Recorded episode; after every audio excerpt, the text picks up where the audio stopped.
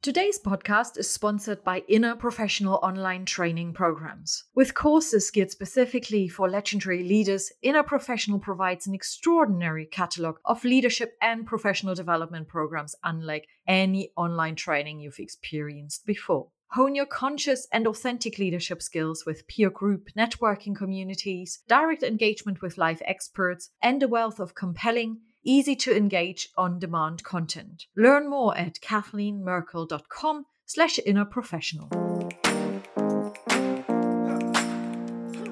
Hello and welcome to Legendary Leaders, the podcast. My name is Kathleen Merkel and I'm the host of the show. And together with a wide range of legendary leaders themselves and experts in the field of self leadership, we are going to explore concepts and ideas that show you how you can move past your fears negative self talk, and constant doubts in order to encourage you to becoming a legendary leader yourself with far more natural impact, influence, and inspiration.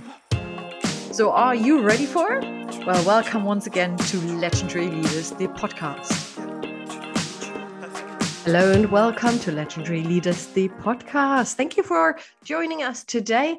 And today our guest is uh, LaTonya Wilkins, and I am having a really engaging conversation with her about diversity, inclusion, and in particular the psychological safety that we can all build in any system we operate in. Here we're going to focus on the organizational environment that definitely requires psychological safety to get the best out of people. But what does it require right to get the best out of people? What does it require to feel safe in organizations? And what role does belonging play in it? What does belonging even mean? And how do you know that you belong or that you don't belong what do leaders need to focus on in order to help their team members create a sense of real not just teamwork but belonging in the team where the uniqueness of each individual is being appreciated what do you do if you notice there's no way to do that because team members just don't get along. All of these topics are to some of uh, those topics we're going to talk about in today's episode. We also talk about what do leaders need now and in the future? How has this world actually changed? And um, how can we bring in a little bit more humanity into our everyday life too? And um, last but not least, LaTonya shares a beautiful uh, personal anecdote about where her sense for inclusion actually came from and um, how she learned it and how it was role modeled to her and became a part of her DNA. And in 2019, LaTonya was awarded one of the most inclusive HR influences. And I think that's quite a title. And she shares with us why she is so particularly proud about uh, this one. But let me tell you a little bit more about LaTonya herself. So, she's the founder of the Change Coaches and the author of Leading Below the Surface How to Build Real and Psychologically Safe Relationships with People Who Are Different from You. And LaTonya specializes in coaching executives on leading below the surface to build psychologically safe relationships with their teams across differences. Yeah, so we go deeper here into what makes positive relationships, what is truly needed, and what do people really appreciate in their day to day work life as well. And she shares some interesting uh, research around this topic too. She's a sought after keynote speaker and has inspired audiences all over the world through highly customized coaching, culture academies, and human centered design services LaTonya and her team work with executives, upwardly mobile professionals, and teams to create cultures of belonging, motivating environments, and amplify the only ones at work so they feel more valued, heard, and engaged at work. So that is quite something, isn't it? And to top it all, I also want to share that LaTonya has been featured in publications such as Fast Company, Well Plus Good, and uh, Inc. magazine. And she's also gained global recognition when she was recognized, as I just mentioned, as one of the most inclusive HR influencers. So here we go. Stay tuned to listen to the upcoming episode. I'm pretty sure you're having a great time listening to it. Hope you take a lot of valuable insights away. And as always, feel free to leave your feedback with us. But for now, Let's talk again in a moment. Enjoy the show. Hey, LaTonya, welcome to the show. How are you today? Good. I'm so excited to be here. I'm really excited to have you here. And, and there are so many reasons for it. But there's one particular reason, and you and I were chatting about that briefly in our conversation earlier on, where I said to you, know, so far I've mainly read books by Amy Edmondson, in particular, The Fearless Organization, when it comes to psychological safety. Now, you have an interesting book that's called Leading Below the Surface. And Amy Edmondson actually wrote the foreword, didn't she? She did. So, so you are, uh, from my assumption, at least taking the whole topic around psychological safety further, or maybe into a different direction. Tell us a little bit about it. What's the message, or those messages you want to convey? Yeah, so it's really interesting. I love that you mentioned that. So when I started writing "Leading Below the Surface," it, it's all about you know how do we lead for the future, and and what does that look like, and how do we lead and have real connections with people who are different from us and the workplace is different it's going to be different from us or tend to have a lot of people that are different from us moving into the future. So i knew psychological safety was a big part of that. And so when i asked amy to write the foreword and i read it she, she sent it to me. I remember when she had sent it i was I was out with my partner at a restaurant and I was just so pumped because I saw it and it was just perfect. And she she kind of said to me, Does this work? And I was like, Of course it works. You know, it was just perfect. And and so one of the things she wrote in my foreword is the classic example that she uses with surgeons, right? Surgeons, if a junior surgeon knows a senior surgeon is is wrong or doing the right thing, do they have enough safety to speak up and say something without punishment or repercussion or anything like that? And so she also wrote in my foreword a little bit about how she's starting to think about psychological safety a little bit differently. And she's starting to realize the significance that concept has in talking about inclusion and in, in, the workplace. And so so that's yeah, that's where I'm taking it. It's it's uh you know amy's original ideas and applying those ideas to something that is so important to the future of the workplace and the future of leadership. And that's uh, diversity and, inclusion. And it's also um, just being able to connect with employees in times of trauma and stress which is all over the world right now. Yeah. Oh, goodness me. Absolutely. About that connection, we're going to talk, obviously, in a moment. Before that, I want to stay with the book for uh, a moment because from my perspective every book has a backstory there's a reason why we are i'm saying we i have never published or written a book so why you are writing a book what was your motivation behind it yeah you know it's funny because i've done a lot of interviews and people have asked me oh did you always know you'd be an author? Like, were you one of those people that grew up and were you were like romanticized by, you know, the or, or infatuated with being an author and what that looked like in that lifestyle? And I would say no. I mean, I wasn't. I wasn't ever thinking that. You know, I thought I'd be all these other different things. But what happened is I spent a long time in corporates, uh, leading leadership development teams, leading talent management teams, and what I found is when we worked with DEI teams, uh, diversity, equity, inclusion teams, what I found is that they weren't really helping the organization and they were really overcomplicating things. And you know, if you look at me and you consider who I am, you know, I would be like the, the poster employee for DEI. And none of those programs really helped me. And and so I, I kind of went through just the workplace, just really dissatisfied with the DEI agenda and and what was behind it. You know, it's almost like the HR agenda sometimes, which I love HR people. I think they're great, but I, I you know, their their agenda is usually to help the organization. And I know it's controversial, uh, but a lot of us go into HR for the long, wrong reasons. And same thing with DEI. And so, and there are some exceptions out there, but but I would say generally. But getting into that story, it's with that, with the career piece and then the personal piece, where I had a grandmother that was just amazing with building relationships with people who are different from her and just modeled that.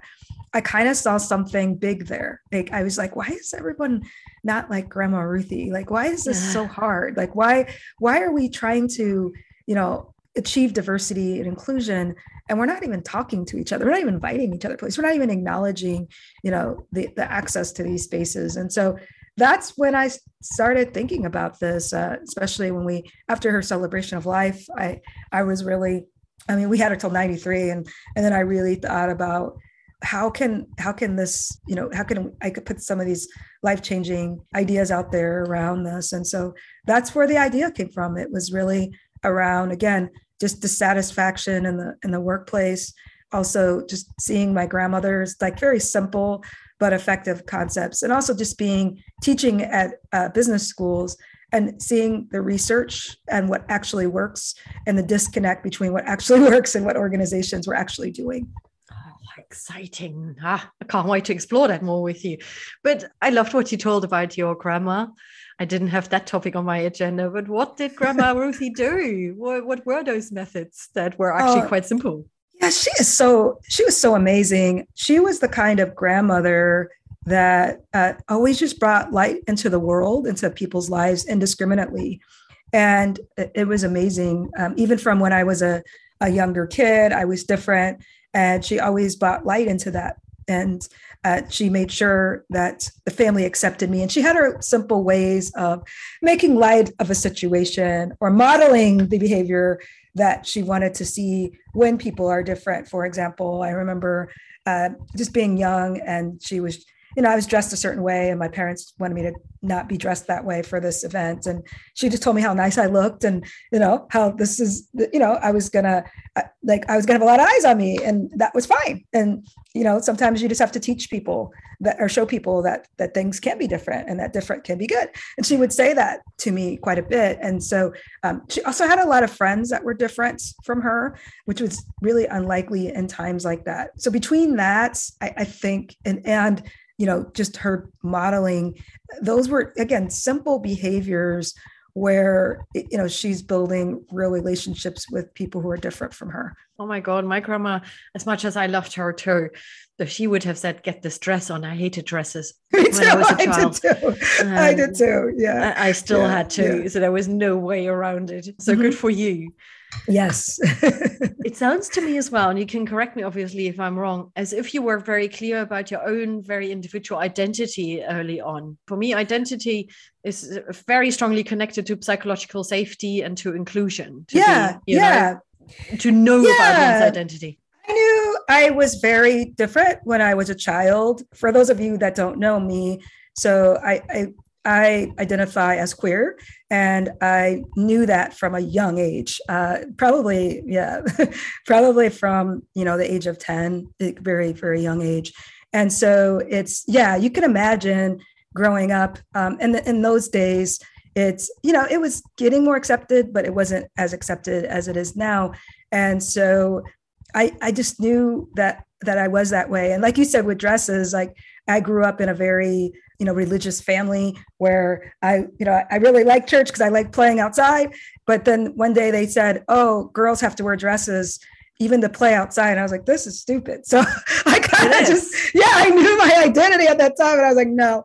And so I think it was, we were going to a church event and yeah, I just had a, I had a hat on and and and some shorts and you know i was looking okay you know i wasn't you know i was a teenager like what are, you expecting?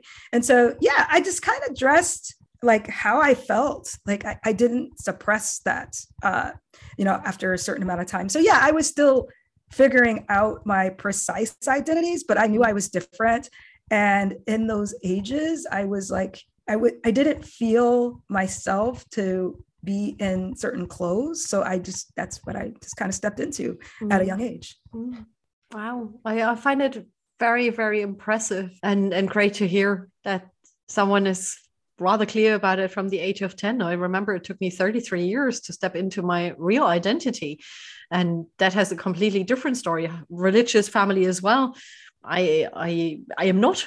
And uh, in the German culture, it is uh, that you even pay tax for being in church. And I said, no, I'm going to step out of it because I have a different belief.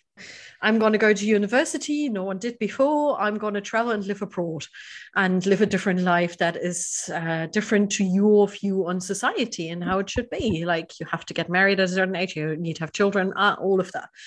And it was for me a massive battle to be proud of my identity and my way, and, and still is to a certain extent And I've never experienced a sense of real belonging, despite the fact that I made all the amazing efforts to probably give me this feeling. But it but it wasn't. It was always an underlying judgment. And I think that's a huge topic we can see in, in family environments, but also in the work systems quite a lot. So when we talk about belonging at work, how would you describe that?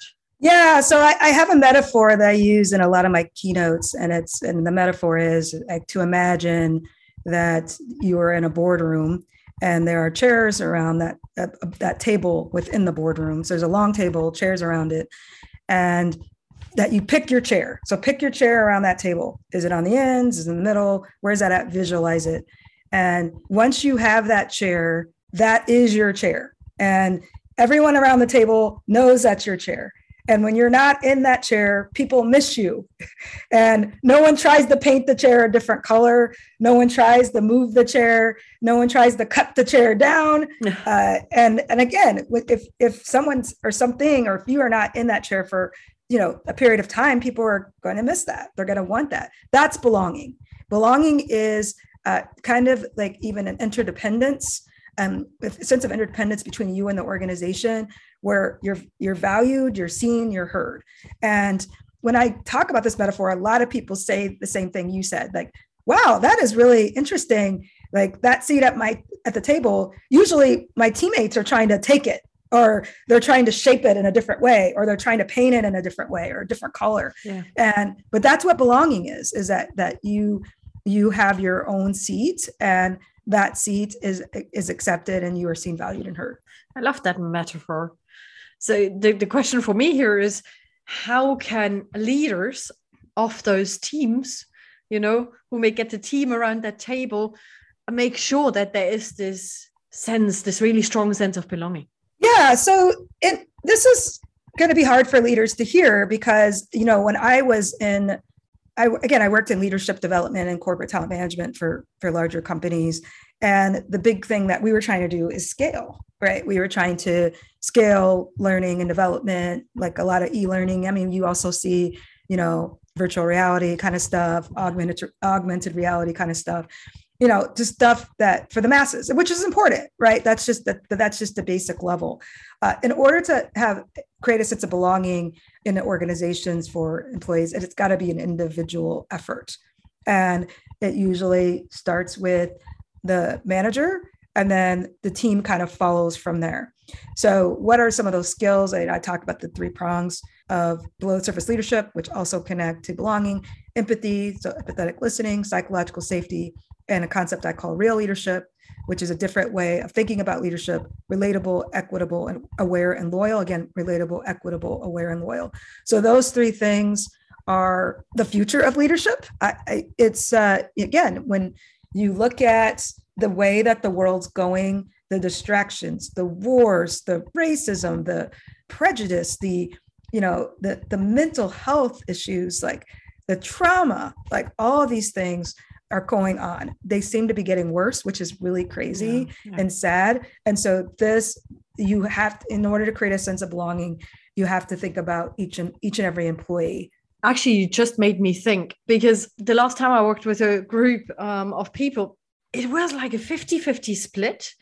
You had 50% who to whom it came naturally to create a sense of belonging, psychological safety, who you could see in their faces and their whole body language how much they enjoyed working with their team so individually. And you didn't have to, explain all of those concepts to them. And then there was uh, the other 50% for whom it felt really challenging.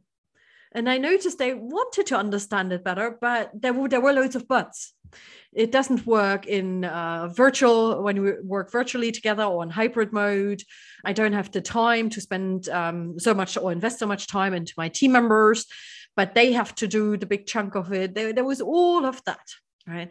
And you could literally start to see those two subgroups coming together and having like a verbal battle, giving each other advice and so on and so forth. So, so when you hear like the cynicism or a critic, uh, some some criticism about psychological safety, maybe some of the examples I've just shared, how do you nicely challenge the people to rethink and shift their mindset? Yeah, and so and we could put this study in the show notes, but there is a study. I think it was uh, early, it was either earlier this year or late last year that McKinsey did around uh, the Great uh, Resignation, mm-hmm. and it basically it was a really great study. It had it had this uh, cube that showed the reason why people were leaving and what companies thought were important to these employees that left and what wasn't actually important to the employees. So there's a disconnect. So I think group B doesn't really know. They're probably in that block of what we think is important to employees. Yeah. And group A is in the block where they're like, okay, this is what's important to employees. Top three things. And the one that we probably never heard, like all these, all the times we have the same things on the list. But top three things belonging was in there, belonging was one. The second is feeling like your teammates care for you, being cared for by your company.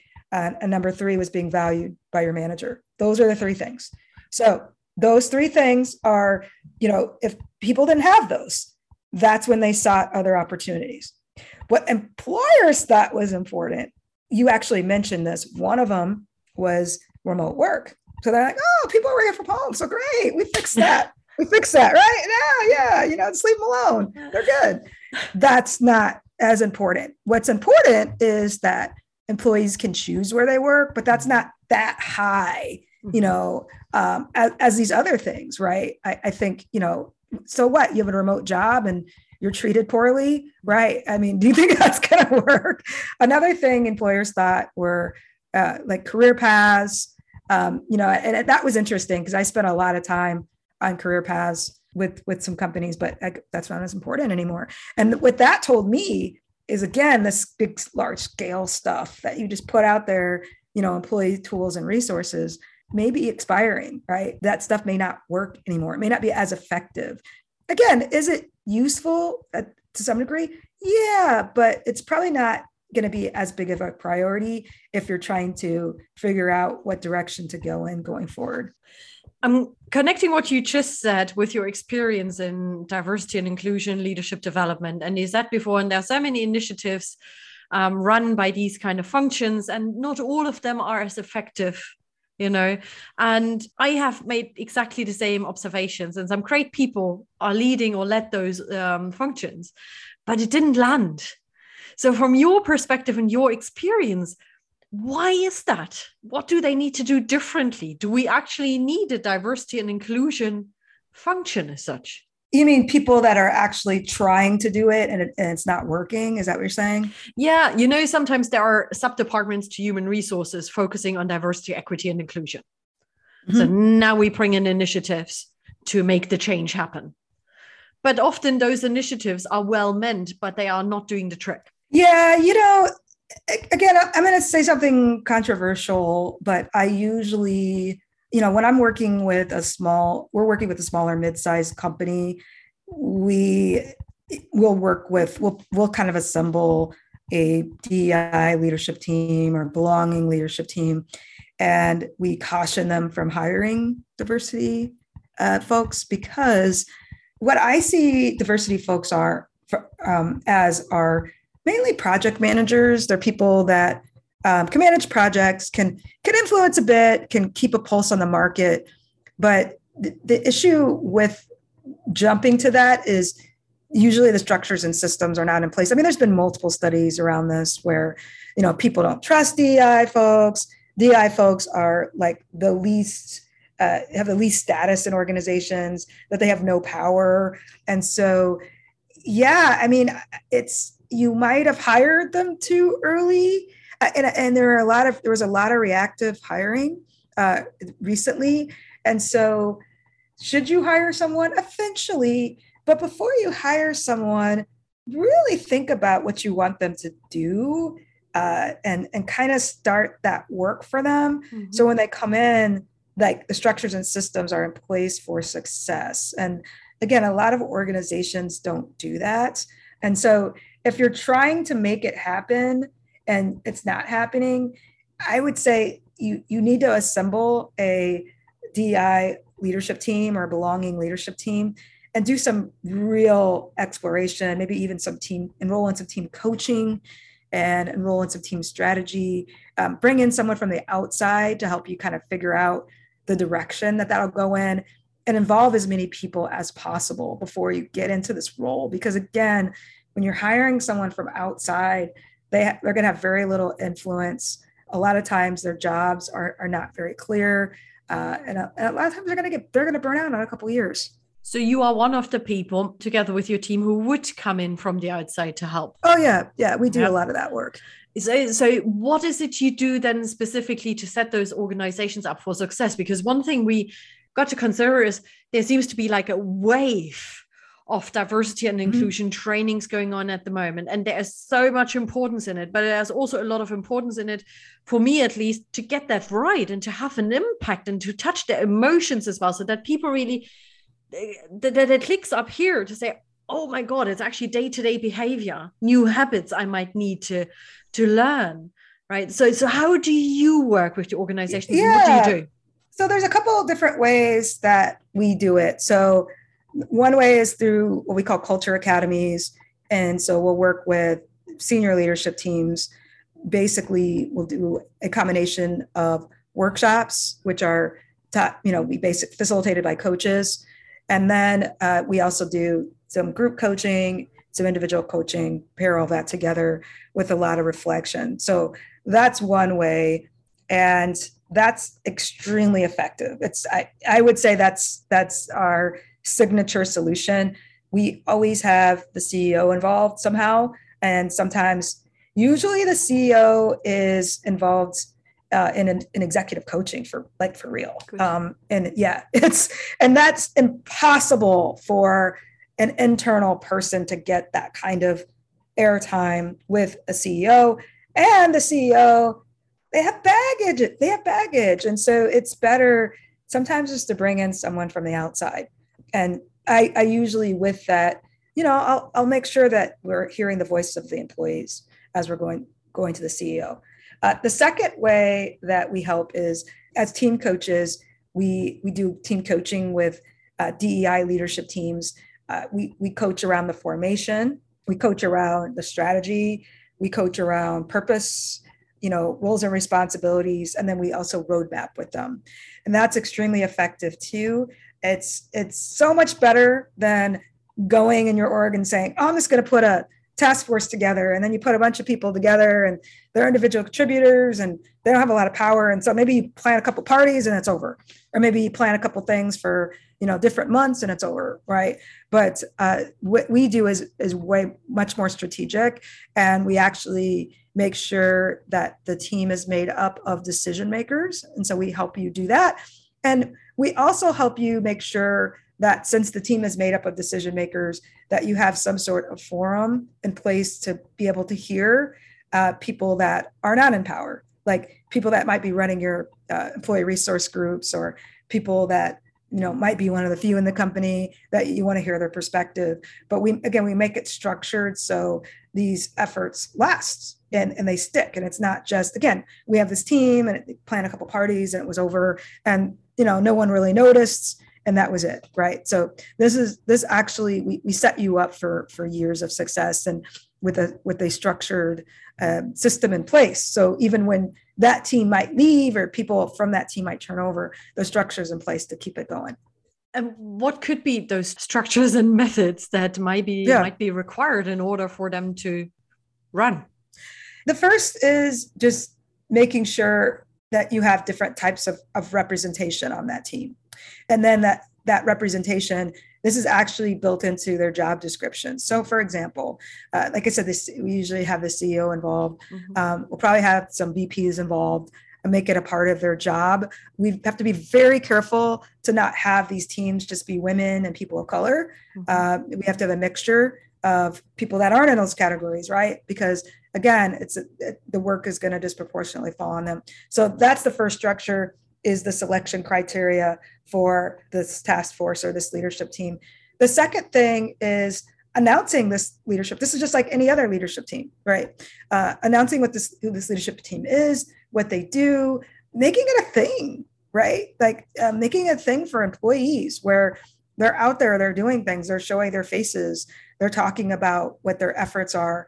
And the third thing is again, the structure is the roadmap, right? And as, as you're execute first sharing the roadmap with employees and then as you're executing on that roadmap it's sharing like your successes and your slips with employees. And so again it's it's really making this a part of your organization. Mm-hmm. um, like for example organizations have change teams right? So this would be kind of like that right? And it's uh yeah just making sure that it's part of people's jobs. I know that probably sounds like a lot of work to for, for you. If you're listening to this, you're like, I'm not going to take my SVPs off the line, you know, out of their jobs to do this. But guess what? What we found is over time, the work gets less and less. And then at some point, you can hire a, uh, like a DEI project manager to kind of handle it. And so, yeah, it's, I mean, you are going to be preparing yourself for the future. Um, and you could also, again, you can hire or you can borrow project managers from across the organization if you're wondering who's going to keep the meetings going or even executive assistants but yeah that's that's usually what we do and I think it's important to look into the future because there's a reason why organizations do this or ought to do this. What are they going to get out of it? Well, I mean, they're going to get like what I said. It's they're going to be prepared for the future, even though we um, you know some people think we're we're going in a into a recession. It's still an, an employees market and i think that's that's going to be changed forever right? That's changed forever. Like i like some people may think well once the job market right sizes no. I think that that ship has sailed and the future has changed the way that people look for jobs the way that people find companies the things that people you know want to do in companies. So so yeah i mean you're to be more competitive as you hire people. The second thing actually i was reading uh, an article in the economist and i didn't get to finish it but it was all about you know why managers have a hard job and why we should give them some grace. And that's the second thing is god don't you want to help your managers? Because this is hard stuff right? It's like a lot of people blame managers for all the things that are going on and when they leave companies but the, the truth is is managers just aren't prepared for for the future workplace. When we're talking about dei especially the frozen middle right? Or you know you talk about it at the high level and the low level. So this is a great way to get your middle managers involved yeah. and uh, understanding and being able to talk about this. So yeah those are two ways. And if i have to sell you more than that then I, I just think that it's not worth my time or yours. Uh, and I, at this point, Kathleen, I'm just like, I mean, come on. It's if the McKinsey study this. and your managers don't convince you, then I don't know what else will. um, I, I, love how direct and, and straightforward you are. it's, it's refreshing. Um, absolutely, and it's it has become visible. I actually share the opinion with you that it's going to remain employers uh, employees market. The, the big question we hear quite often is, you know, um, what's the environment like? What's the purpose of that team, and so on and so forth. I think people pay a different level of attention now to their future roles as well. And you highlighted the McKinsey um, research uh, or survey beforehand, right? Those softer areas in organizations become more important and you need to pay attention to it. Now, I think employees also become bolder in changing and moving mm-hmm. because they want to feel connected. They want to have the sense of belonging as to whether they work virtually or, you know, in an office. It doesn't matter. Absolutely. Yeah. And I keep reflecting on that conversation that you had where it was 50% in one mm-hmm. bucket and 50% in the other bucket. And I think that 50% and the naysayer bucket, they don't even know the, the future of work. And that tells me that they are disconnected with what's going on in the labor market, right? Like, how is someone still saying that? Right. And so you have to train your managers because it's just, it's like this is happening in slow spurts, but then it's just going to be a waterfall, just like, just like the great resignation. Now, human beings are very complex. Our personality, our upbringing, all of that plays a role. Our influences around us, right? The psychology is complex. And now let's assume we have a very diverse team in front of us. And for me as a manager, it's super important to appreciate the uniqueness of each and every one uh, amongst the team and create a sense of belonging. But there are a ton of team members who are always following their biases that people have to be very similar to them only then we will get along. And and i think that's a massive challenge still in a lot of organizations. Yes. and and you said yeah support your managers. Uh, totally with you. Easier said than done. How can we help this disconnect and help the team get on appreciate one another more even on a on a professional basis? Uh, yeah, so that's you mentioned something that I talk about in my book. Uh, I talk about the terrible three biases and affinity bias, confirmation bias, and group bias. So the two that you're talking about are affinity and in group bias. And this is a huge problem. Um, it's interesting because I get challenged on this a lot when I talk about biases because affinity bias does a lot of great things for us, right? If we didn't have affinity bias, we wouldn't have any friends, right? You know, there are friends that are similar to me that I love hanging out with, that I need, that, you know, I, if I need someone to talk to, I call them. I don't want to call someone different from me that doesn't understand where I'm coming from, right? Mm-hmm. Um, affinity bias also there are some people that only want to work with coaches of color, right? People of color that want to work with coaches of color, or women that want, only want to work with women coaches, right? So yeah. there's affinity bias helps us in a lot of ways. It protects us, but in the workplace, it's it's very dangerous because number one, we don't even know what's happening. So you have to know it's it's happening first off. Uh, the biggest one I see is schools, right? Um, a lot of large companies hire from certain schools. They only hire you if you have a degree, or if you have a degree that's the same degree as them, or you find who you're going to hire on the golf course or you know like in a situation that's sports related you know no matter what country you're in pick your country sport let's say that right? And so yeah it's I, I think the the number one thing we need to do is first of all acknowledge our affinity biases where they're at and and just maybe everyone sit down and just go through a week and write down where you might have affinity bias. And again, it's not a bad thing. We all have it. I have it too. And like how it might be helping you personally, but how it might be hurting your organization professionally. Right. Um, but just thinking about that and balancing it. Don't get caught up on, oh my gosh, it's not all bad, LaTonya. I know that nothing is all bad, right? Not not many things. Some things are, but not a lot of things are not. So uh, so really acknowledging where that's that's at and then starting to make the changes right? Again it's it could be as simple as your hiring processes. I think another one is how do you celebrate now that we're having more in-person meetings? You know is it just a bunch of drinking? Um, some people don't drink from people different there's different cultures at different oh, events.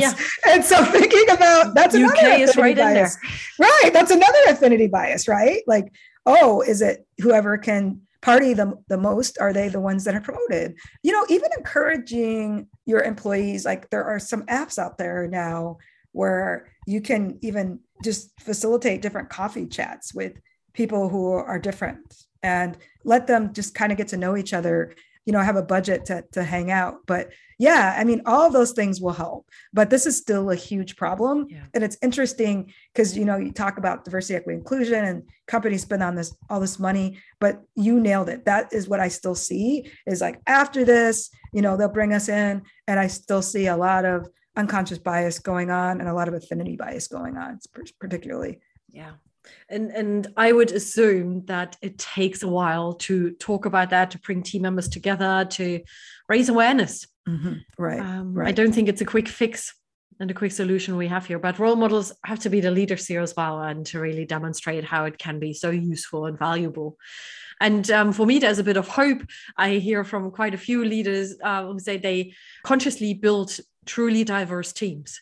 Because even though yeah the road to becoming a team can be slightly more challenging in terms of conflict and you know just getting to know one another and accepting um, one another really openly and genuinely the results are just amazing. Uh, they are diverse better ideas. I don't have to tell you. You have written a book about it yourself. Right right.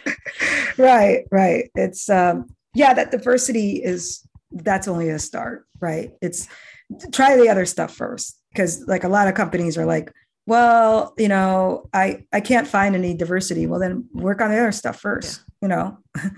So here we come to another topic that slightly bugs me. So i work a lot with women. I want to support women.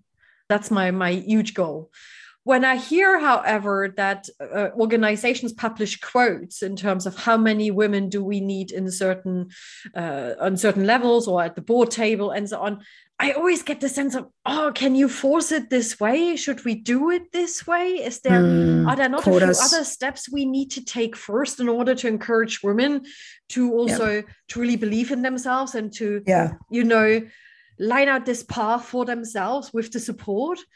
Is it is it yeah. really going to be be solved through numbers and goals?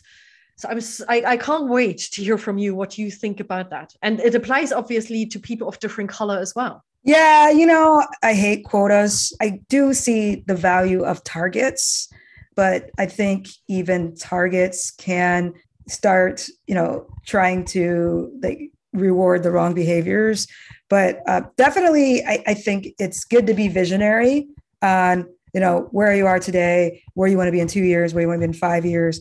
But what happens to your point with the board piece, especially women on boards, people of color on boards, what you're seeing is, yeah, there, there's these forced, you know, changes. I mean, we even had some states here in the US, like California, that have mandated you get a woman on the board, but but what is that going to help with? Like, is how is she going to be treated? Yeah. And then it's like the same people that are recycled you know, over and over. So it's like, you know, one woman could have like six board positions when, you know, there's people like on that next level down that should be considered. And so, so I would say that, um, yeah, I, I think that if if you are thinking about, hey, how am I going to have diversity for many years?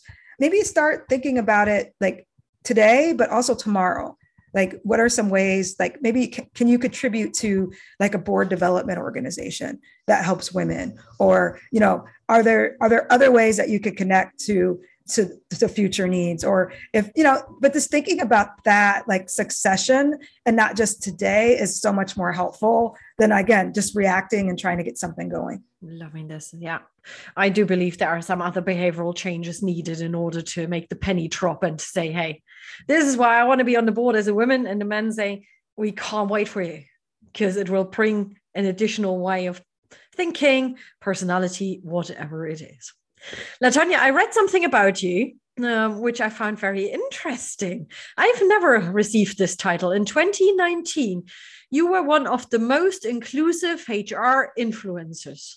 Your, your facial expression says, Can I remember this? I don't know. Yeah, I, know, I have it. I have that. No, that was really cool because um, that was before I started my business. And the only reason why I put that there, it was Social Nicole um, an organization. And the only reason why I still put that on my profile is because it was peer nominated. So I had people in that were peers basically that gave me this recognition. And so I, I think that's so much that just says a lot, right? That just says, especially for something that's an inclusive award or inclusive recognition, that people that are your your colleagues are saying that. And so i still include that because of, of because of that because it, it just says a lot. There are so many awards out there that are like pay to play and so many awards out there that are just not equitable. Like people get it and then other people would not agree. And so yeah that was a cool one. And i and i hope we have more rewards like that. And like those again those are the best ones out there for me is is when people around me in my community is saying great things about me and saying and reiterating all the things that I say that I am. So now it's the time to stop being so humble and to share with us what what feedback did you receive? What did they say to you? Why you had to have this or receive this award? It was like a list of people, and to make it to the list, again, you had to be like you had to have like certain people had to recommend you, and yeah, people said that I was always willing to help. And if I couldn't help, I would connect them to other people. I call this below the surface leadership now, but just basically that I stayed below the surface, that I'm very understanding. You know, I do this work with grace. Uh, I'm not judgmental. I'm very inclusive. And I, and I bring in, I tend to bring in other voices, like all of these things. And what was really, again, what was really neat, Kathleen, is like, I wasn't really that well known. I didn't have a book at that time. Mm. Like all these things were just, you know, qualities that people said about me. And so it was, it's really neat that, uh, you know, all these qualities also uh, are words that people use to describe me as an author and as a coach and a person.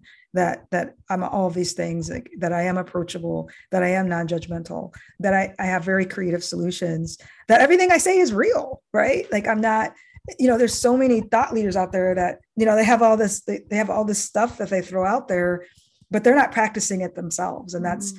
that's the commitment I'll always make uh, to myself. Uh, yeah. I also make it for change coaches, which is the company that I run, where you know we hire based on values first. And so, yeah, I don't care how great of a coach you are. It's really about the values first. And I'm not as concerned with the technical skills. But yeah, um, those were some of the things that were said and, and that, that I still see and hear. I guess your grandma was one of your key influences here to uh, build this kind of personality. It seems to come so naturally to you. Is there anybody else in your past who you'd say, oh man, they, they really had a strong influence on me? Yeah. So when I was uh, in corporate, this was like one of my final corporate jobs before I went on my own. I hired a coach to come in and speak to some of my executive leaders. And she was so amazing that, you know, I, I think at that time I, I just didn't, why, why was she amazing? Well, at that time I had no confidence and I was not, I knew I wasn't in the right position and I knew I wasn't, I knew my voice needed to be heard by more but I, I knew that the company I was in wasn't was stifling that and stifling my creativity.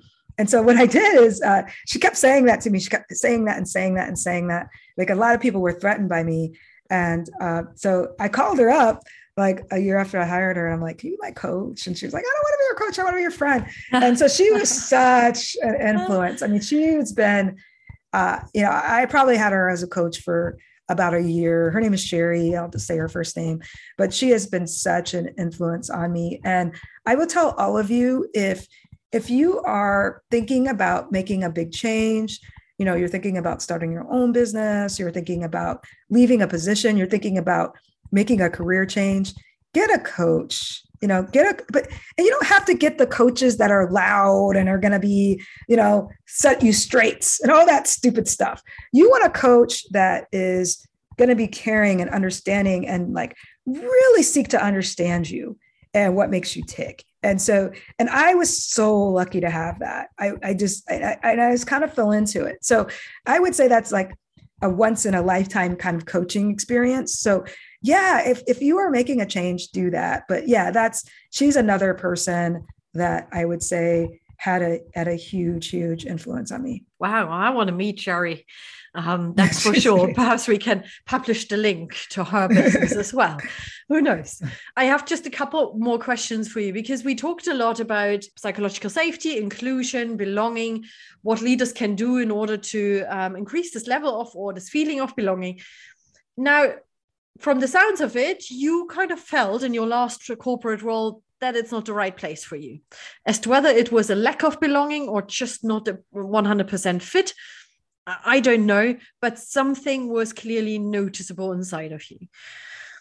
When you speak to people who openly say, I don't feel I belong, how do they feel that? What do they notice? How are they feeling as well? That's a great question. And the number one thing is uh, you know, when people are feeling that, you know, I also do a lot of somatic work. So I have them go into their body and identify what's going on in their body when that's happening, when they're feeling like they don't belong.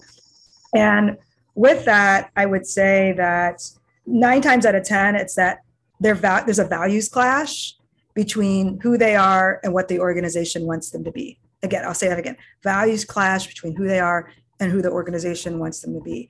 And it's not even necessarily a skills clash, it's almost always a values clash. And what that means is that what what the organization values and, and wants from you is there's a mismatch, right?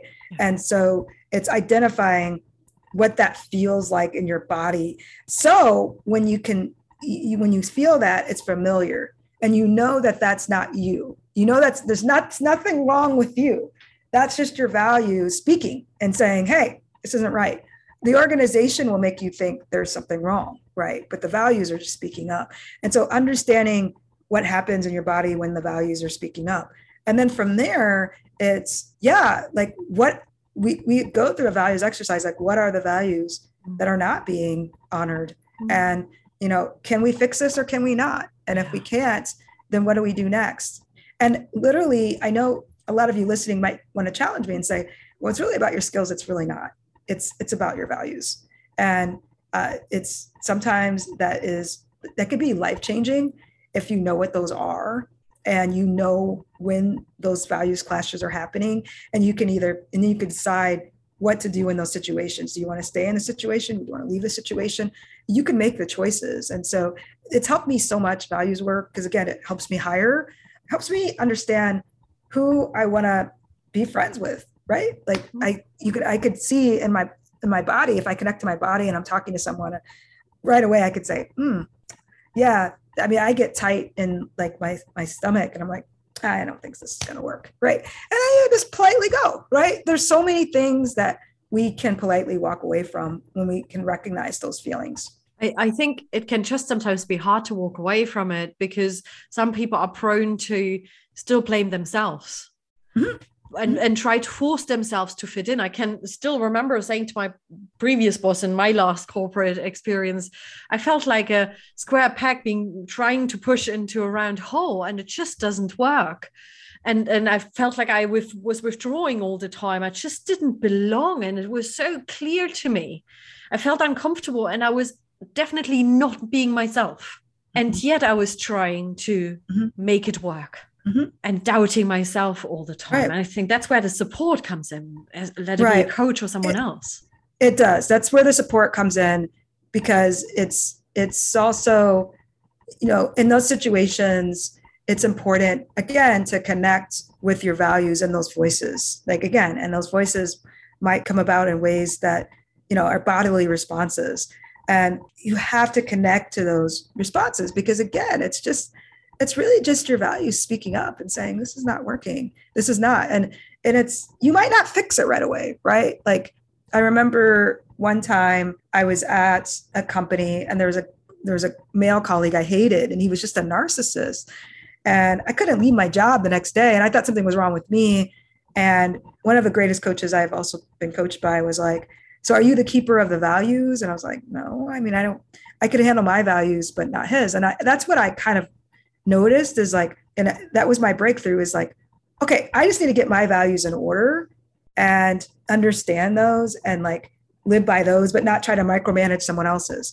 And when I know that, then I could just say, okay, we just have different values. All right. So what are, I just got to move forward. This has nothing to do with me. There's no deficit. It's just different. Right. What a wonderful way um, to come to the end of our conversation today. But I'm not going to let you go, LaTonya, without you sharing where people can find out more about you and the book as well. Yeah, so there are a couple places you could go. Uh, leadingbelowthesurface.com. And so that's the book landing page. You could also connect with me on LinkedIn. I'm at LaTonya Wilkins. That's probably my most active network. I'm on Instagram too. And then um, LatonyaWilkins.com is our website if you're listening to this after like July of 2022, then changecoaches.io will finally be up. It's been a long time in the running. So we'll also put that in the show notes. Brilliant. Thank you so, so much. And um, it's been a joy talking to you. Really, really refreshing. And yeah, I, I love your approach. So thank you for sharing all your insights with us today. Thank you, Kathleen. This was great.